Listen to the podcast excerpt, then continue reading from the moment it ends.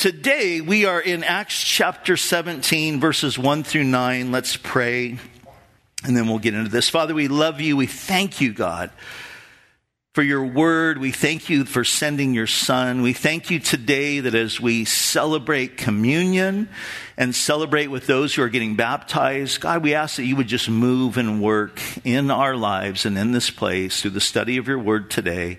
In Jesus' name, amen.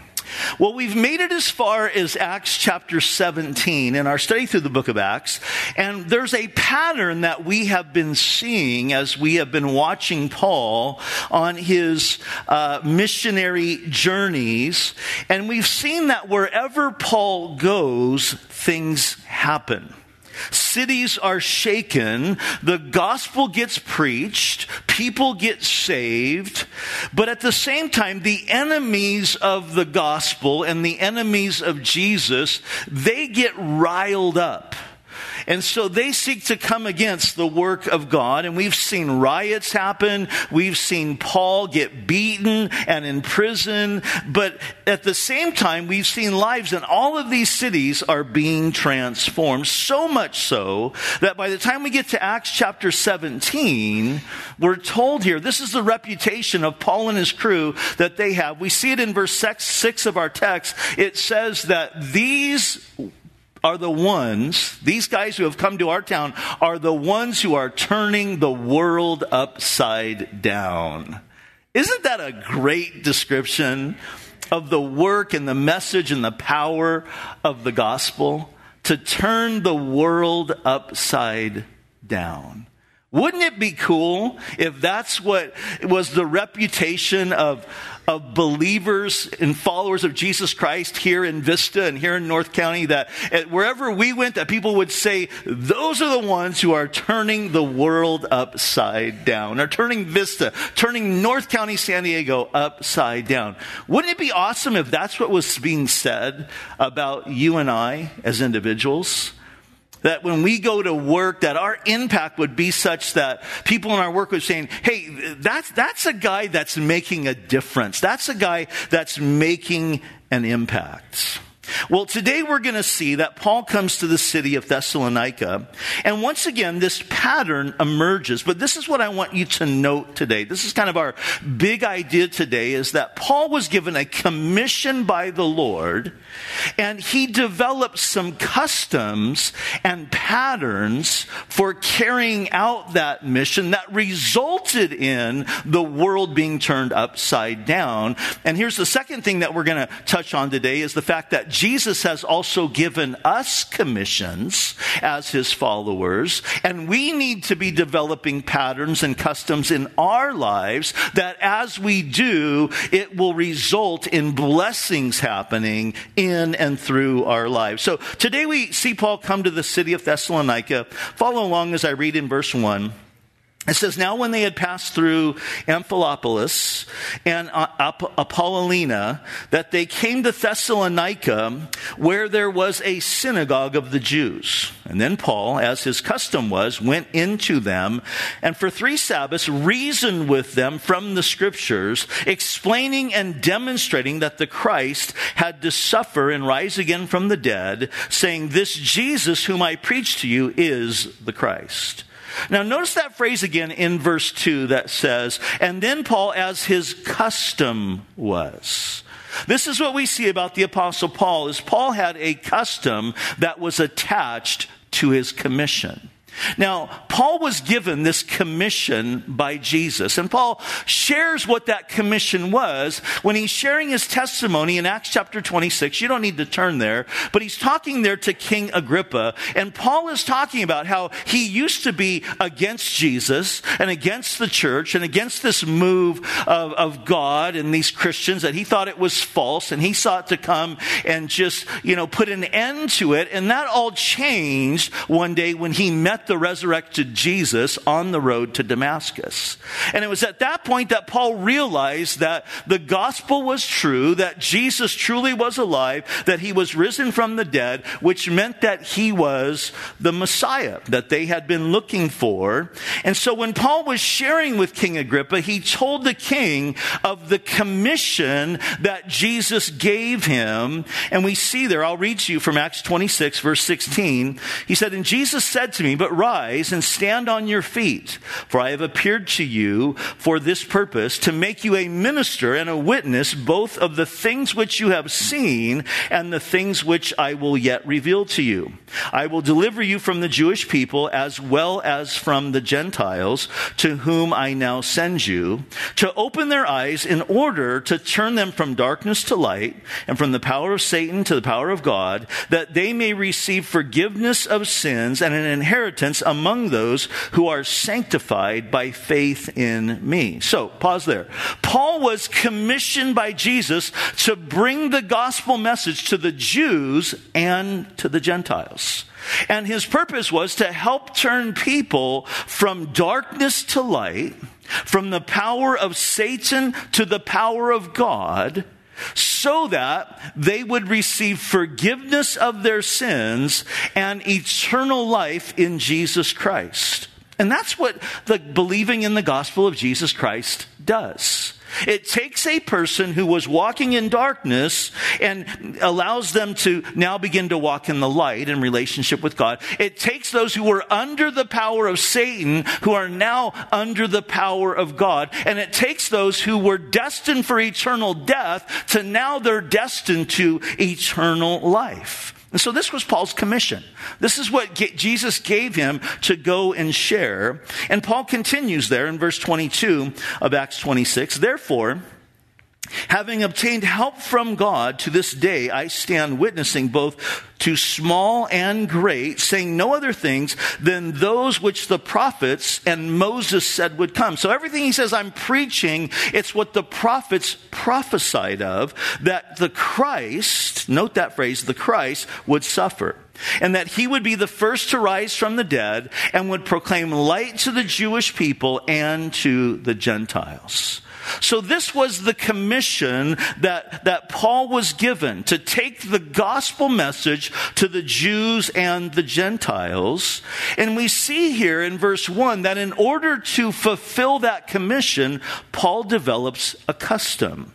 And Paul comes to Thessalonica, and we've seen this already. He's done this in several cities, that he comes into a city, and the first place he goes is to the synagogue, because that's where the Jews were.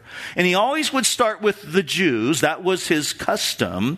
For you see, Paul being a former rabbi and a former Pharisee had an open door into the synagogues, because this is what they did in the Jewish world. When a traveling rabbi would come into town, and he would come into the synagogue, synagogue, they would always ask him, Hey, do you have anything to share with us? So that was Paul's open door.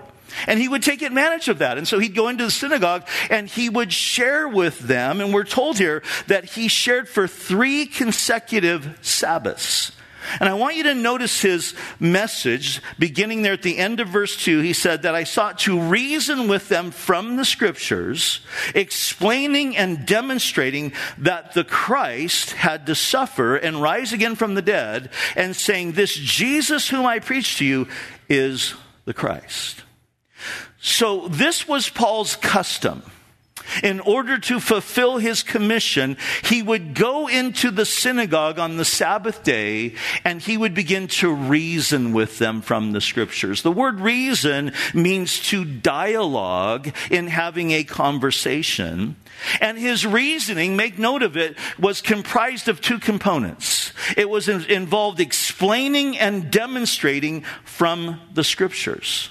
Or, in other words, Paul was opening up the scriptures and he was showing them things and explaining what they meant. He was showing them things about the Messiah and explaining what they meant. And the focal point of Paul's explaining and demonstrating centers around what he says there in verse 3. Notice this that the Christ. Now, you might want to write in your Bible that phrase, the Christ, was what the Jewish people spoke of. And, and when they spoke of the Christ, they were talking about the Messiah.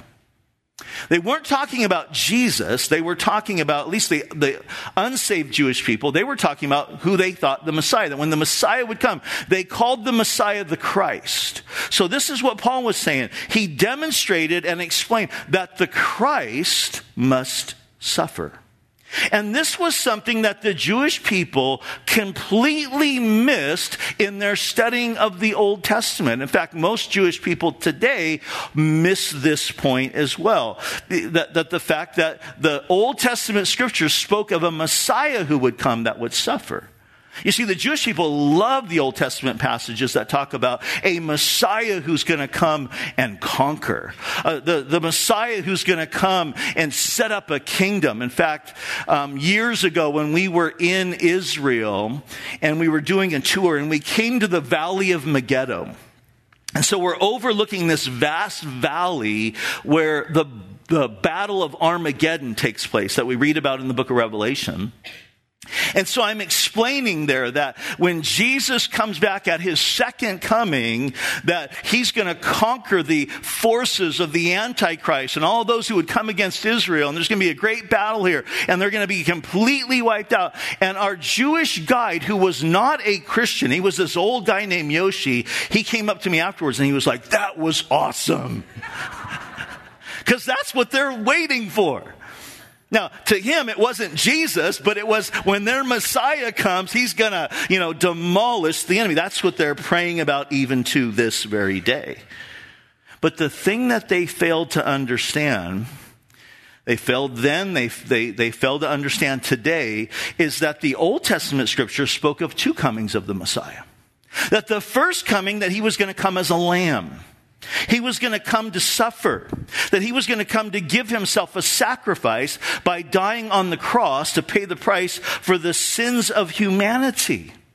And then at his second coming, he will come as the lion of the tribe of Judah and the conquering one. So Paul is reasoning with them and explaining and demonstrating, taking them to all those Old Testament passages that they missed that spoke of how the Messiah was going to suffer, that he would be killed, but three days later he would rise again from the dead. And this was the focal point of Paul's preaching. Notice the the end of verse 3 that this Jesus, whom I preach to you, is the Christ. He's the Messiah that we have been waiting for. So, to fulfill his commission, Paul developed this custom to go into the synagogue on the Sabbath day and preach Jesus. To preach that Jesus is the suffering Messiah who would die and rise again from the dead. So that is the, so far the result of that, that we've seen in every city so far that Paul has gone to has been the same. And we see it again here in Thessalonica as well. Look at verse 4. It says, and some of them, that would be the Jews, were persuaded. That means that they believed. And a great multitude of the devout Greeks, now this would be Gentiles who had converted to Judaism. So some of the Jews and a great multitude of the Gentiles who had converted to Judaism also believed, and not a few of the leading women joined Paul and Silas. So this is what we see that Jews and Gentiles were getting saved. Now, what's interesting is that Paul was only in Thessalonica for three Sabbaths. And three Sabbaths, that would be three weeks. So he was only there three weeks, but God did a tremendous work in that city in such a short time. And Paul describes it in his letter to the Thessalonians in 1 Thessalonians chapter 1 verses 5 through 9. Let me read this to you. This is his description. He says, For our gospel did not come to you in word only, but also in power and in the Holy Spirit and, and in much assurance, as you know what kind of men we were among you for your sake. And you became followers of us and of the Lord, having received the word in much affliction with joy of the Holy Spirit. The much affliction was speaking of the, whole, the, the persecution that the early church was going through. And he says this, so that you became examples to all in Macedonia and Achaia who believed. So this church in Thessalonica, God did such a work there. They became examples to all the believers in the region. And then he said this, verse 8, For from you the word of the Lord has sounded forth, not only in Macedonia and Achaia, but also in every place. So it's spread from them. And your faith toward God has gone out so that we do not need to say anything. For they themselves declare concerning us that manner of entry we had with you and how, catch this last phrase, you turned to God from idols to serve the living and true God. Now that phrase right there is an indication, it's speaking of a broader impact of the gospel message that it wasn't just the Jews or the Gentiles who had converted to Judaism, but it went out from from there and started impacting the other Gentiles who were involved in idolatry. And so he says, You turn from your idolatry to serve the living God. And then he says in verse 10, and to wait for his son from heaven, whom he raised from the dead, even Jesus who delivers us from the wrath to come. So that was the result of Paul following his commission to take the gospel to the Jews and the Gentiles there in Thessalonica. And we see that there was a lot of Jews and Gentiles that became radically saved in Thessalonica. The city was being stirred up by the gospel, but then we see what happens next in verse 5. But the Jews who were not persuaded, those who didn't believe, became envious and took some of the evil men from the marketplace and gathering a mob set all the city in an uproar and attacked the house of Jason who and sought to bring them out to the people. So this riot emerges. They go to the house of this guy named Jason where Paul and Silas are, are staying and they, they're looking for them to bring them out. But verse 6 says, But when they did not find them, they dragged Jason and some of the brethren to the rulers of the city crying out, These who have turned the world upside down have come here too. And Jason has harbored them, and these are all acting contrary to the decrees of Caesar, saying that there is another king, Jesus. And they troubled the crowd and the rulers of the city. And when they heard these things, so when they had taken security from Jason and the rest, they let them go. Now I want you to notice that phrase again there in verse 7 that they were declaring that there is another king, Jesus. This was a huge issue in the Roman world. Because you see, in the Roman world, they practiced what was known as emperor worship. That's why everywhere they would go, they would say, they would kind of greet one another by saying, Caesar is Lord. Almost like the, the Nazis would do when they would say Heil Hitler. It was that kind of an idea amongst the Romans that they would say, Caesar is Lord. But the Christians wouldn't say that. Because the Christians, it wasn't that they were seeking to defy Rome, but they just knew in their heart, Caesar's not Lord, Jesus is Lord, so we're not going to say that Jesus is the Lord. And what's interesting is when we read in Revelation chapter 19, where it describes when Jesus comes back at his second coming, he's coming back in his power and his glory.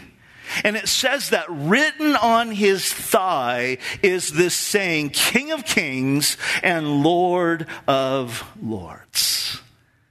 And you see, the reality today is there is really only true, one true king in this world, and his name is, can I hear it, church? It's Jesus. He's the only one true king. But get this, listen closely. Before Jesus comes to reign on planet earth, he wants to reign in your heart.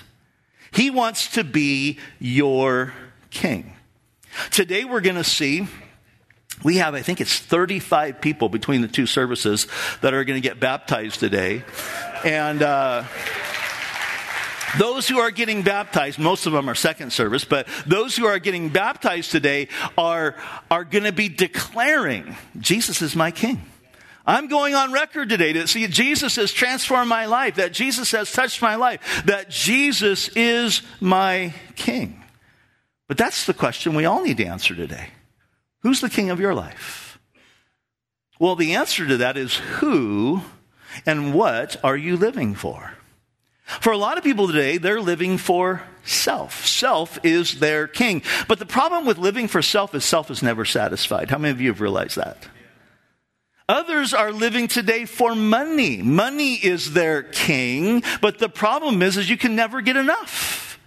Others are living for pleasure, but the problem with living for pleasure is it never lasts.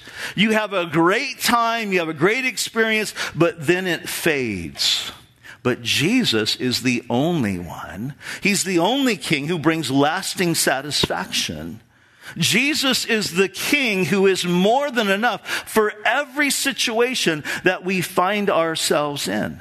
It was Jesus, King Jesus, who declared, the devil comes, he's a thief and a robber who comes to kill, to rob, and destroy. But I have come that you might have life and that more abundantly.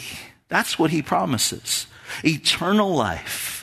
A quality of life that you experience right now in walking with Him and living with Him that results in a longevity of life of living and being forever with the Lord. Now, Paul the Apostle in Philippians chapter 2 said this about Jesus. He said, Therefore, God also highly exalted him and has given him the name which is above every name, that at the name of Jesus every knee should bow of those in heaven and those on the earth and those under the earth, and that every tongue should confess that Jesus is Lord to the glory of the Father. Paul says, look, one day every person who has ever lived is going to declare, they're going to bow down and say that Jesus is Lord. And here's the deal listen to me, church. You can bow now by giving your heart to Jesus, making Jesus your king. You can bow now. Or you can say, oh, I'm not ready to do that, and you can wait till later, but later will be too late. That's why the Bible says today is the day of salvation.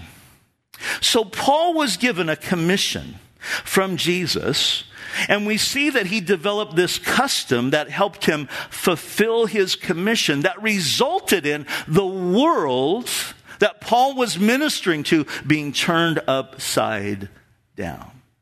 Well, here's the thing that we need to see and understand that King Jesus has also given commissions to us as well.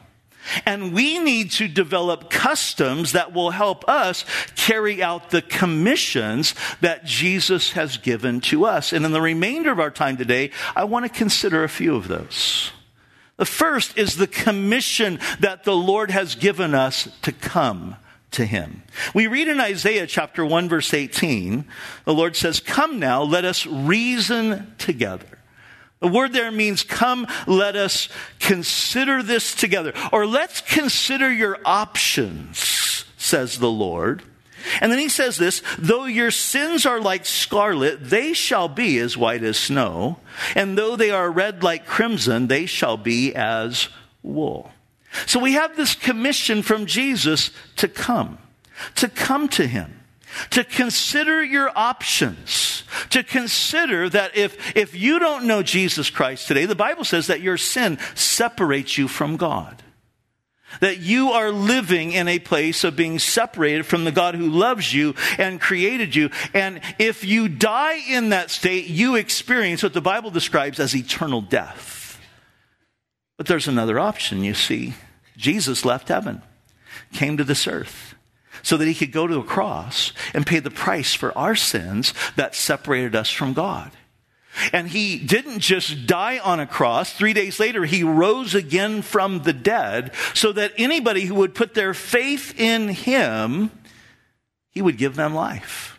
His resurrection from the dead proved that he was king over death and king over Satan and king over sin. And he offers that life to anyone who embraces him. And so when we open our hearts to Jesus, he says, Your sins, which were red like scarlet, become as white as snow. They're forgiven and they're forgotten. We're, we're, we're, we're talking about total transformation and cleansing. And that's the invitation that Jesus gives to you today if you don't know him. But here's what's amazing. And this is what I really want you to catch is after you come to Jesus the first time for your salvation, the door to God remains open to you. to keep on coming. That's what's awesome. That's what's um, amazing is Jesus, he's opened that door into the very throne room of God so that we're told in Hebrews chapter 4 verse 16, let us therefore come boldly to the throne of grace that we may receive mercy and find grace to help in our time of need. So here's what he says. You don't just come to me to get saved. You keep coming to me. It's daily coming to me. It's, it's coming to me when you need mercy. Or we could put it this way. When you need forgiveness for daily failures. How many of you fail every day? I know I do. Man, there's days where my flesh can just get the best of me and I say something that I didn't mean or I get, you know, upset and, and it's so, so frustrating. I need forgiveness. And listen to me, some of you really need to hear this. When you sin, you don't need to get saved again. Okay? If you're already saved, you've already given your life. When you get saved, when you when you sin after you've been saved, you don't need to get saved again. And some of you need to hear this because every time we give a, an altar call, you respond. And I'm like, bro, you, you're saved, all right? Come on, you know? You don't need to get saved again. What you need is forgiveness. And the great thing is, is in Jesus, He offers that to us. We're told in 1 John chapter 1 verse 9, if we confess our sins, He's faithful and just to forgive us of our sins and to cleanse us from all unrighteousness. What does it mean to confess our sins? It means to own it. It means to say the same as. It means I'm saying, I'm confessing, I'm owning the fact, Lord, I blew it. That was wrong. I need your forgiveness. And he says, when we do that, that he is faithful and just to forgive us of our sins and cleanse us from all unrighteousness. That the blood of Jesus Christ that cleansed us from our sin when we first got saved continues to cleanse us from our daily sins. So we come to him for daily forgiveness for daily failures, but we also come to Him for daily grace for our daily needs. So you don't just come to the Lord for daily forgiveness, for daily failure, but we come to Him for daily strength, for our daily needs. You know, the Bible talks about when it talks about trials, it uses this phrase, our manifold trials. That word manifold means many colors. And our trials, don't they? They come in many shapes and sizes and many different colors, don't they? Many different colors. Well, the Bible also talks about the manifold grace of God. And I love that because it's like, okay, there's, there's many colors of trials and there's many colors of grace to fit the trial that you're going through. And Jesus says to us to come boldly before the throne of grace that we might find grace, that we might find strength from Him in our time of need. So, daily forgiveness for daily failures, daily strength for daily needs, and He also commissions us to come to Him to receive daily comfort for daily discouragement. And in uh, Matthew chapter 11, verse 28, Jesus says, Come to me, all of you who labor and are heavy laden, and I will give you rest. Isn't that beautiful? Daily comfort for daily discouragement. Jesus says, Come to me. He doesn't say, Hey, you need to go do all these things. He says, No, come to me. So we have this commission from the Lord to come to him. But here's the question What practices are in your life for you to experience and take advantage of coming to the Lord?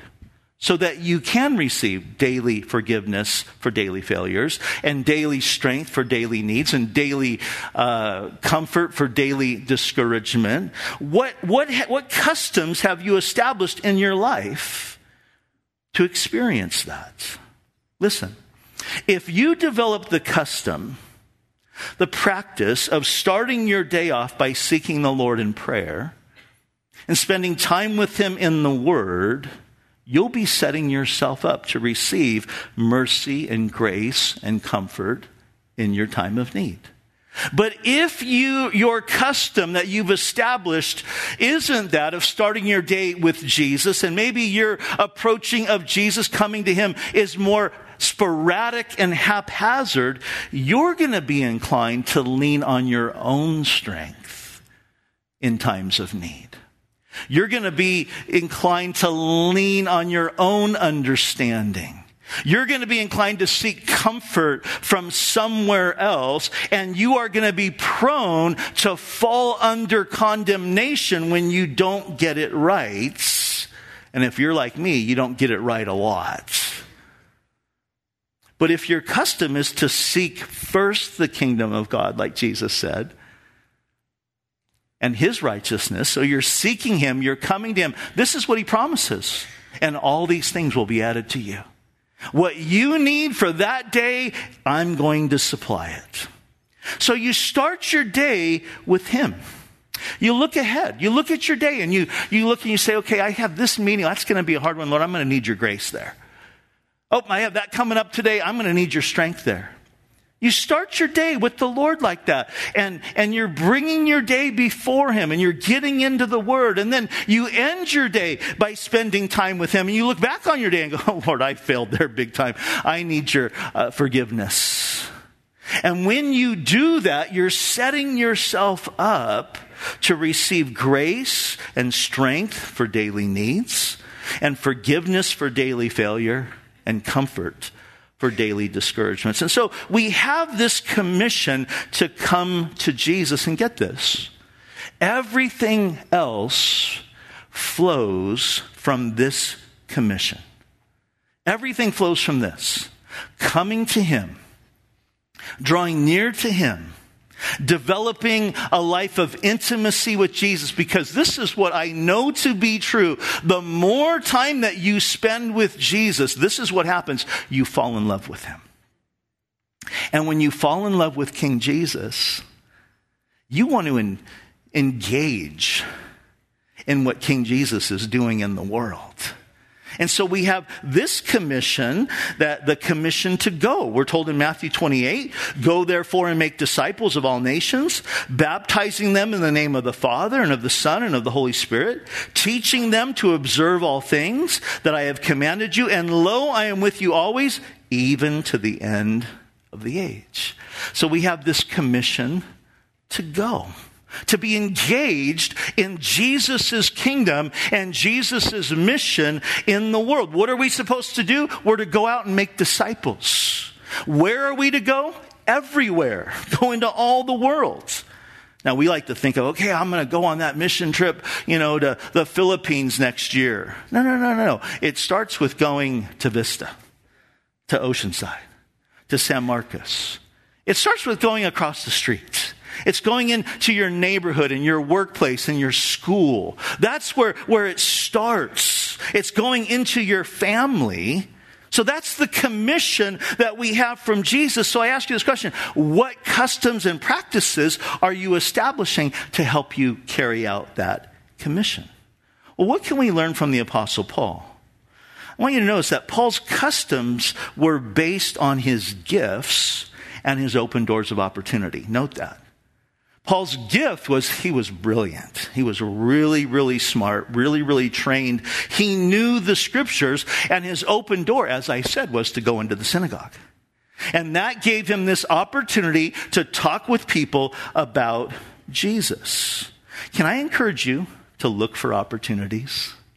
You know, back in the days when I was a youth pastor, because I came from a real athletic background. That was before the two hip replacements and, and all of that. So I, I actually had some athletic ability back in the day. And so I started FCA groups.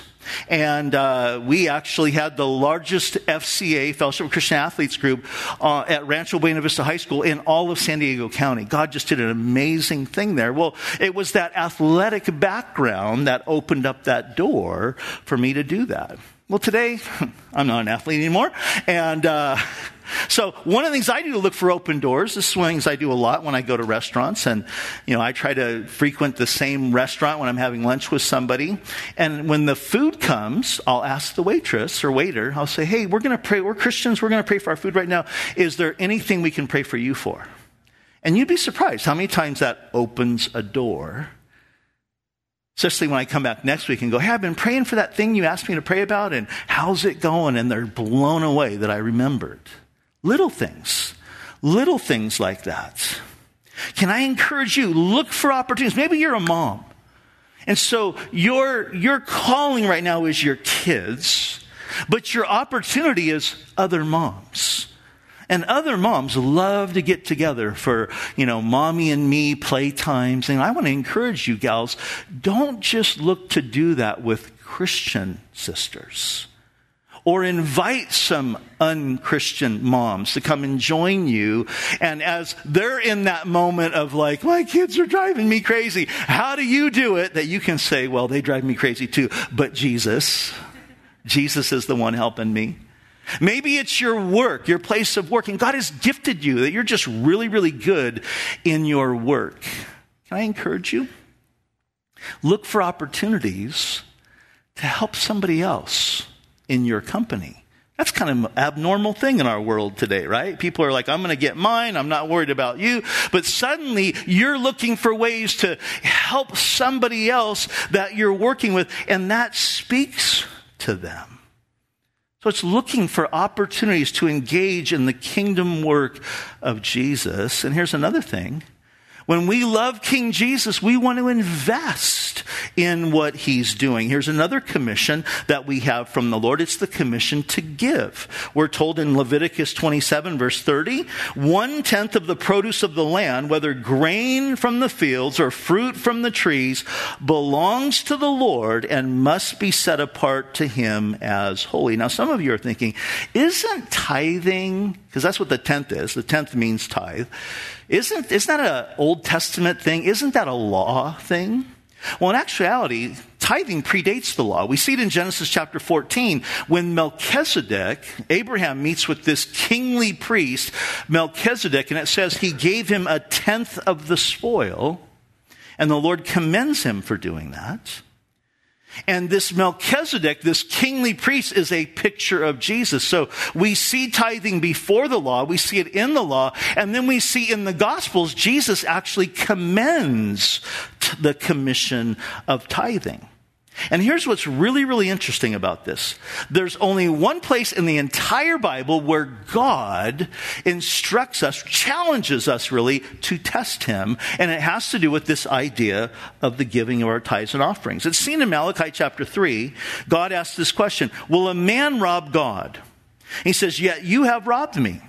But you say, In what way have we robbed you? And he says, In the tithes and offerings. So this is what God was saying to the people of Israel that in their failure to bring their tithes and offerings that it was seen as robbing god.